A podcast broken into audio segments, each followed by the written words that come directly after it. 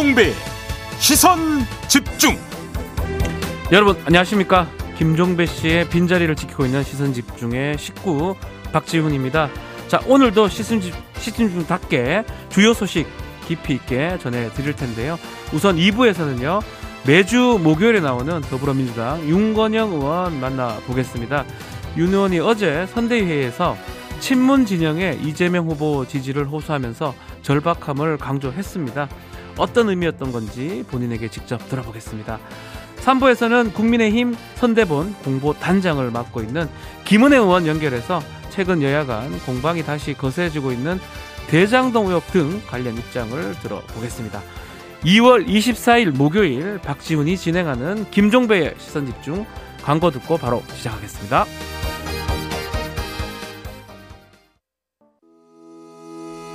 시선 집중은 촌철님들의 다양한 목소리를 기다립니다. 짧은 건 50원, 긴 건 100원인 문자 메시지 샵 8001번, 스마트 라디오 미니와 유튜브 라이브로도 시선 집중과 함께 하실 수 있습니다. 믿고 듣는 진품 시사 김종배의 시선 집중.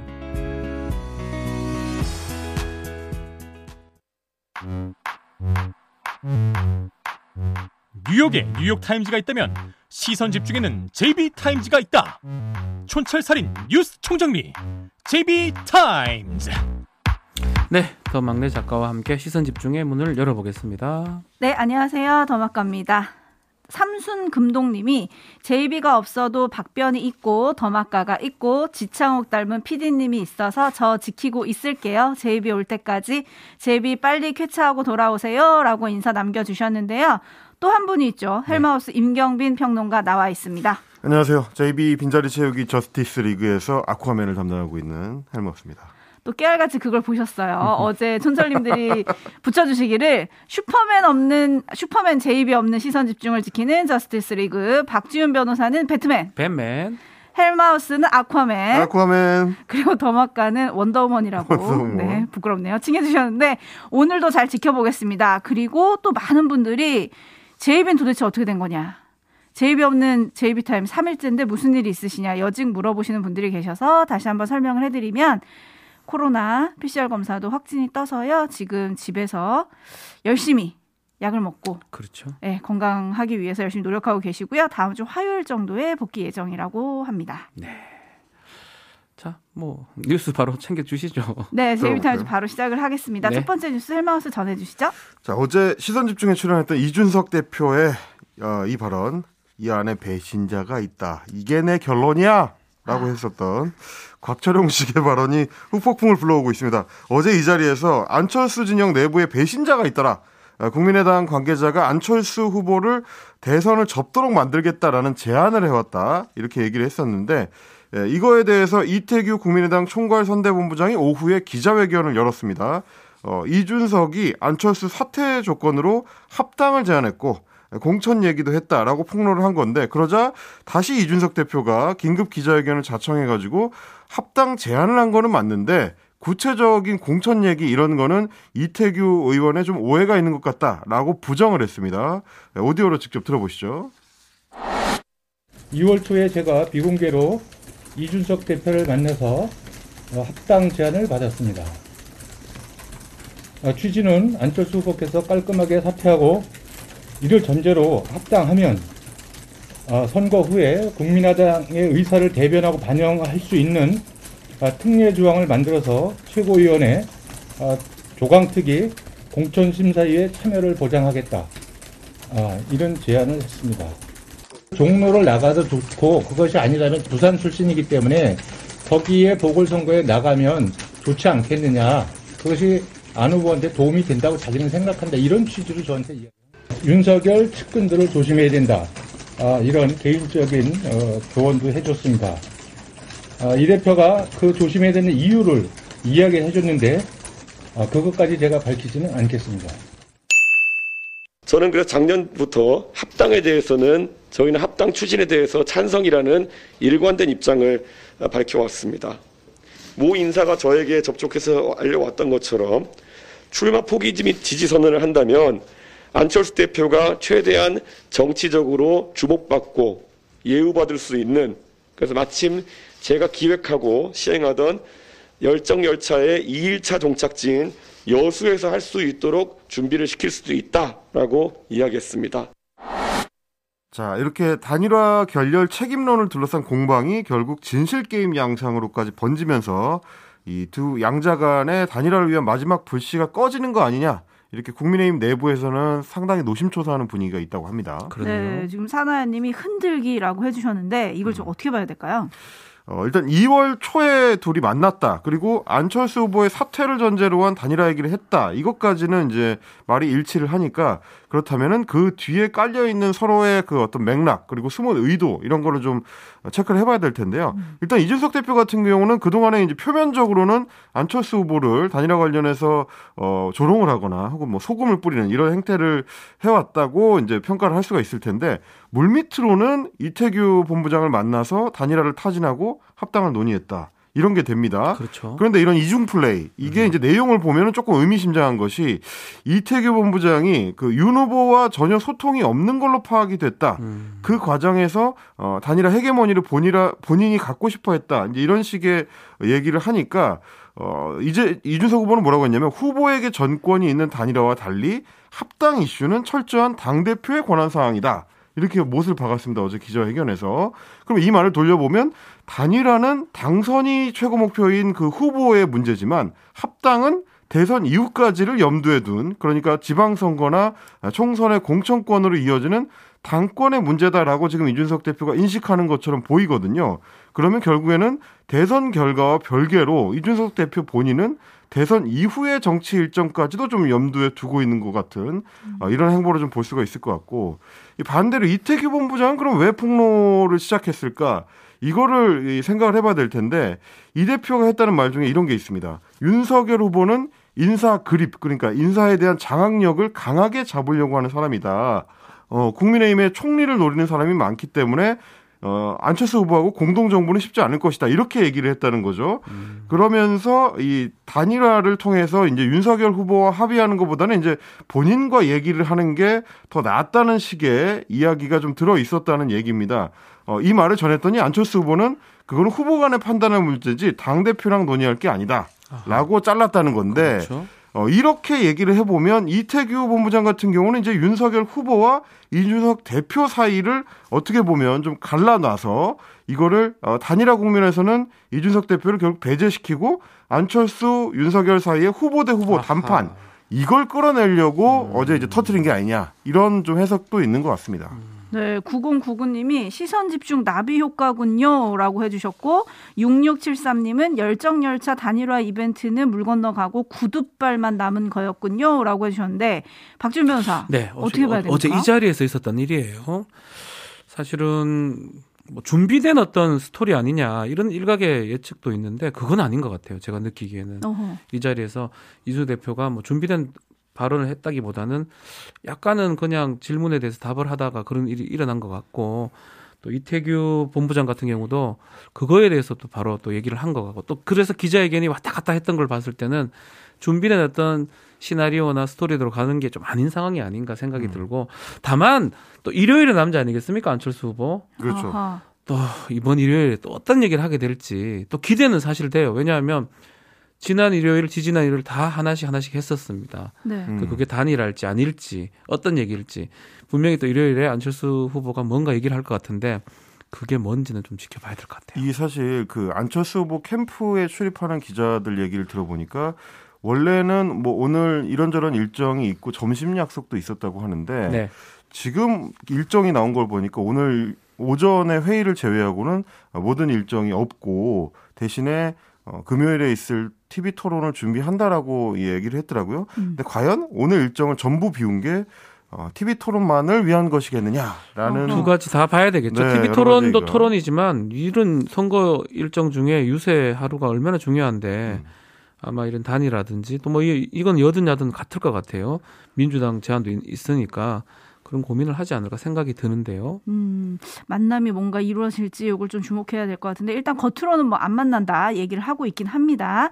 그리고 7730님이 윤석열 후보 측근을 조심해라. 이 말이 귀에 딱 박히네요. 라고 해주셨고 5562님은 여전히 윤핵관 대 이준석이구나. 다들 권력에만 눈이 멀어서 점점점 해주셨는데 이준석 대표가 이태규 본부장에게 윤핵관 얘기를 했다는 지금 폭로가 나왔잖아요. 그렇죠. 이게 갈등의 씨앗, 뭐 여전히 살아있다 이렇게 봐야 될까요? 그러니까 이제 실제로 두 사람이 만나서 이야기를 할 때는 구체적으로 이름까지 거론해 가면서 그리고 이제 그 사람의 어, 어떤 성격 이런 것까지 거론해 가면서 이제 이야기를 했다는 거거든요. 음.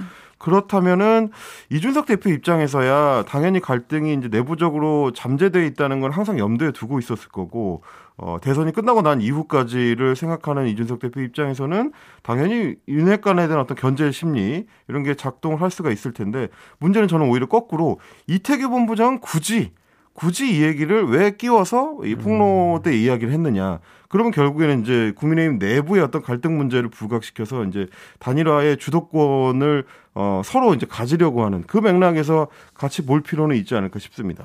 요즘 정치권에 유행하는 말이 있잖아요. 갈라치기. 갈라치기. 갈라치기 아닐까요? 갈라치기. 갈라치기를 하면 갈라치기 하는 쪽은 유리하고 당하는 쪽은 불리하거든요. 네. 좀 항상 그런 모양새입니다.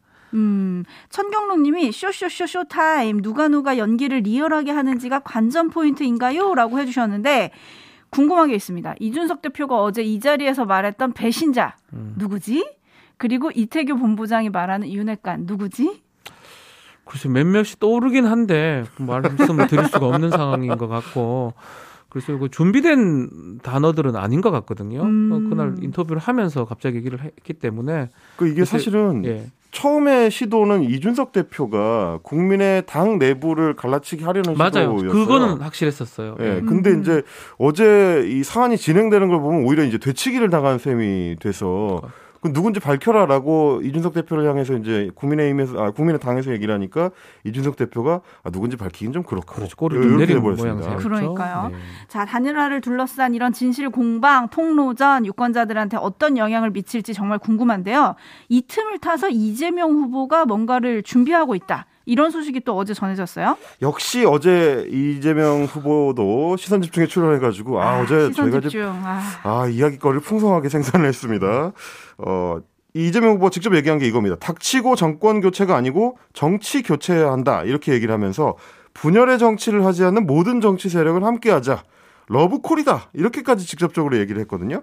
어, 그러면서 이제 그 나중에 이제 얘기가 나오는 걸 보니까 민주당은 어, 국민의힘의 정권 교체론에 맞서서 책임 총리제 그리고 다당제를 제도화하는 방안을 이제 구상 중이다라는 게 알려졌는데 그러니까 후보직을 내려놓는 형태의 단일화는 이제 안철수 후보 쪽에서 부담스러울 수 있기 때문에 정책 연대를 중심으로 해가지고 민심 단일화 어, 그러니까 이제 구체적으로는 어, 국회 추천 책임 총리제를 도입하고 그리고 국회의원 연동형 비례대표제를 도입하고요. 어, 기초의원 3인 이상의 중대 선거구제 등을 검토한다. 이 내용들을 보면 사실 이제 제3지대 혹은 이제 다당제를 염두에 둔 어, 이런 움직임으로 보여서 국민의당뿐만 아니라 심상정 후보의 정의당, 김동연 후보의 새로운 물결까지도 어, 염두에 두고 있는 일종의 반윤 연대를 만들려고 하는 움직임이 아니냐 이런 이제 해석들이 있습니다. 네, 근데 일단 책임 총리제 등에 대해서 안철수 대표한테 안철수 후보에게 이제 어제 기자들이 또 물었더니 부정적으로 대답을 하기는 했더라고요. 근데 여기에 대해서 민주당의 보관이 무엇인지 정말 궁금한데 박지훈 변호사님이 네. 이따가 윤건영 의원에게 좀 조목조목 물어봐 주시기를 부탁을 드리면서 알겠습니다. 제이비타임스 다음 주목할 뉴스로 넘어가겠습니다. 네. 어, 녹취록 속의 그분으로 이제 지목이 됐던 조재현 대법관 어제 직접 기자회견까지 열어가지고 의혹을 어, 전면 부인했습니다. 현직 대법관이 기자회견을 여는 거는 이번이 처음인데 그만큼 굉장히 이제 강경한 태도를 보였고요. 어, 조 대법관 같은 경우는 이제 어제 기자회견에서 딸이 김 씨 소유 아파트에 거주했다는 보도에 대해서 이제 강하게 반발을 하면서 세 딸들의 구체적인 거주지를 밝히고 어, 이거에 대해서 해명을 했습니다. 그러면서 이제 김 씨, 김만배 씨하고 개인적으로든 어, 사적으로든 만나거나 통화한 적이 전혀 없다 이렇게 밝혔는데 이것도 역시 잠시 들어보시죠. 저는 김만배 씨와 공적으로나 사적으로나 단 한 번도 만난 일이 없습니다. 일 면식도 없습니다. 뿐만 아니라 대장동 사건에 관련되어 있다는 그 어느 누구와도 일면식, 일통화도 없었습니다.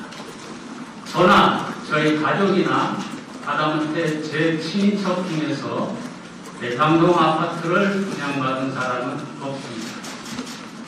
지금 이 사건에 관해서는 제가 엄중한 법적 조치를 취할 것에 대해서 현재로서는 검토하고 있다는 말씀만 드리겠습니다. 이제 김만배 씨가 녹취록에서 언급을 했었던 이제 문제 그 수원 아파트 이거에 대해서 JTBC가 좀 어, 추적 보도를 했는데요.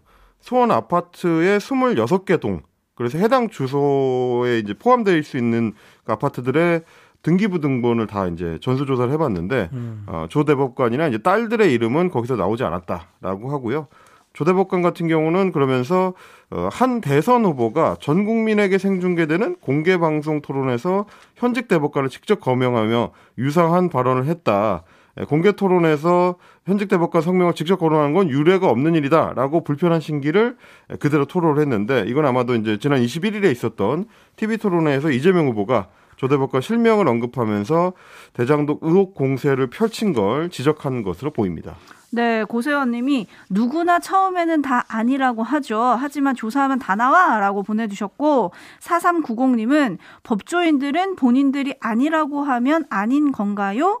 정성옥님, 조재현 대법관 억울하면 김만배 고소하면 될 것 같습니다. 반면에 이재명 후보가 TV 토론에서 실명을 거론한 건 조금 실수한 거 아니냐, 뭐 이런 의견들이 좀 나오고 있는데 녹취록 내용 저희가 어제도 얘기했지만 이게 과연 믿을 만한 건가? 이거 좀 따져봐야 되지 않을까요? 아, 이게 그렇지 않아도 사실은 이제 처음 녹취록에 대한 폭로가 나왔을 때부터 좀 의심스러웠던 대목인데 어, 위세를 김한배 씨가 이제 스스로 과시를 하고 그 자기 이제 동료들한테 자금을 내가 그만큼 더 많이 가져가야 되기 때문에 어, 이, 이런 이런 사람들하고 접촉을 하고 있다. 이런 허풍을 떨었다는 얘기가 이제 계속 있었는데 음. 실제로 김만배 씨가 어, 조 대법관에 대해서 이제 이 검찰 조사를 받을 때는 누군지 모른다라고 답을 했다는 거예요. 어, 정영학과 대화를 할 때 조모 씨의 이름을 합성해서 대법관이라고 했다는 거고 어, 딸이 뭐 외교관과 결혼을 했는데 한국에 올 때마다 거주를 한다 이런 것도 이제 거짓말을 했다 이제 스스로 검찰 조사에서 밝혔다는 겁니다. 그 결국에는 이 녹취록 내용 자체가 어떤 거는 진짜고 어떤 거는 허풍이고 이게 뒤섞여 있다는 얘기인데 뭐 조전 대법관 같은 사안에 대해서도 이제 검찰 수사가 좀 더 진행이 돼봐야 되겠지만 이런 부분에 있어서는 그래서 녹취록의 신빙성이 어느 정도인지는 계속 좀 의혹이 제기되고 있는 그런 상황이라고 볼 수 있겠습니다. 네, 지금 이 중에서 검찰과 법원과 제일 친한 분이 박주인 변호사님이니까. 친한 건 아니고 자주 가죠. 왔다 갔다 합니다. 검찰은 이 녹취록 내용으로 이제 수사를 해서 기소도 하고 구속도 하고 재판도 해야 되는 상황인 거잖아요. 네. 이렇게 내용이 엇갈리면 이걸 어떻게 봐야 됩니까? 이 검찰의 책임을 이거 비난을 하지 않을 수 없는 상황이 아닌가 생각이 듭니다. 녹취록을 따라가지 말라고 뭐 돈을 좀 따라가라는 이런 얘기가 많았는데 결국 녹취록 따라갔는데 더 다 따라가진 않았어요. 그분이란 얘기가 나왔을 때 실제로 검찰은 알았을 겁니다. 그 그분이 다른 사람을 지칭할 수 있다라는 거. 그럼에도 불구하고 이게 조사를 했는 건지 또 안 했는 건지 뭐 했다 하더라도 어설펐고 언론에 계속 그런 거 보도되는 것에 대해서 가만히 있었던 측면이 있는 거거든요. 음. 그런 걸 따져보면 수사를 위한 그냥 언론 플레이 그런 것들 위한 수사가 아니었나 이런 생각도 들기도 하고 그래서 나중에라도 이거는 문제가 좀 있지 않을까 음. 검찰 제대로 수사 못했다는 얘기를 들을 것 같아요. 그 사실 이제 보도 행태를 지적하는 분들도 많았어요. 이게 네. 무슨 쪽대본 드라마도 아니고 찔끔찔끔. 예, 다 음. 갖고 있으면서 이렇게 쪼개가지고 조금씩 조금씩 뭐 필요한 부분만 잘라가지고 보도하는 방식이 이게 맞느냐 이제 이런 얘기도 있었고 그리고 이제 녹취록 내용에 대해서 이제 양당이 서로 활용하는 방식도 지적하는 시각이 많습니다. 어, 뭐 같은 단어, 그러니까 그분이라는 같은 단어를 두고서도 어, 자기들이 유리할 때는 그렇죠. 어, 이재명 후보라고 이야기를 했다가 또 한때는 또 이제 윤석열 후보라고 이야기했다가 또 이번에 뭐 조재현 대법관이라고 얘기했다가 예, 그때 그때 그 맞춤형으로 갖다 쓰는 거 아니냐 이제 이런 비판도 있습니다. 네, 그리고 또 공이 또 왔다 갔다 하는 것 같아요. 이번에는 공이 또 다시 민주당에게로 넘어왔다 이런 분석도 있던데 잠시 후 또 우리가 2부와 3부에서 여야 의원들을 각각 만나지 네. 않습니까? 네, 박준 변호사님이 조목조목 질문해 주리라 믿고 물어보겠습니다. 네, 뉴스와 분석이 함께하는 JB타임즈 다음 주목할 뉴스로 넘어가겠습니다. 어떤 뉴스인가요? 공장으로 돌아가서 내 발로 걸어 나오고 싶다 라고 이야기를 했었던 소금꽃나무 김진숙 민주노총 지도위원회 복직 문제가 어, 드디어 37년 만에 해결이 됐다는 소식입니다. 어, 김 위원의 명예복직과 퇴직 행사 25일에 부산 영도 조선소에서 열릴 예정인데 노사 합의에 따라서 김 위원은 행사 당일에 복직을 하고 같은 날 바로 퇴직을 할 예정입니다. 37년. 와, 정말 긴 싸움이었습니다. 81년부터 시작이 됐습니다. 대한조선공사에 김 의원이 이제 용접공으로 입사를 했다가 어, 1986년에 노조 활동을 이유로 뭐 대공분실에 끌려가서 고문도 당하고 그 해에 어, 강제 부서 이동을 당한 끝에 예, 징계 해고를 당했었습니다. 그 뒤로는 완전히 그 김진숙 의원 같은 경우는 삶 자체가 이제 투쟁이 돼 버렸는데 어, 37년 동안에 대한조선공사는 한진중공업으로 그리고 최근에는 이제 HJ중공업으로 주인이 두 번 바뀌었는데 김진숙 지도위원회 복직을 허용하지 않았습니다. 결국 국가가 나서서 2009년과 2020년 두 번씩이나 어, 민주화 운동에 참여했고 부당 부당 해고를 당했다라고 인정을 해서 복직 권고를 했고요. 부산 시의회, 국회 환경노동위원회도 다 복직 권고 결의안을 채택했지만 그동안 회사가 계속 버텨왔습니다. 그러다가 결국에는 2020년에 12월을 기점으로 법적 정년인 만 60세를 넘기면서 정식 복직은 어, 물거품이 됐고요. 노동계와 시민사회가 계속 이제 복직 촉구 선전전이라든지 천막 농성을 2년여 진행을 한 끝에 이번에 새로 들어온 HJ중공업의 사측이 어, 전격적으로 합의를 하면서 37년 해고 노동자는 꿈에 그리던 조선소에 도- 돌아가서 어, 명예롭게 은퇴를 할 수 있게 됐습니다. 네, 오늘 복직 그리고 바로 퇴직 이렇게 이어지는데요. 좀 여러 가지 감정이 교차할 것 같습니다. 김진숙 씨가 이런 말을 했더라고요. 해고되는 순간 노동자는 삶을 잃어버린다. 해고 노동자는 영혼이 파괴되는 거다. 우리 박준 변호사님이 법 전문가시니까요. 법이 누구에게는 또 칼이 되고 누구에게는 방패가 되고 이런 경우 좀 많이 보셨을 것 같은데 그렇죠. 이번 사안으로 좀 어떤 얘기를 하고 이 싶으십니까? 많은 시간 30년이 넘었거든요. 37년인데 이 기간 동안 정말 노동자이고 싶은 그 하나잖아요. 그거 하나로 계속 버텨왔다는 거 죄송스럽고요. 사실 우리 헌법이나 노동법 다 돼 있는데 그 법대로 제대로 작동을 하고 있는지 또 그 말씀을 좀 드리고 싶습니다. 자, 제이비타임즈 여기서 좀 마무리를 좀 해야 될 것 같습니다. 네. 네, 두 분 감사합니다. 고맙습니다. 고맙습니다.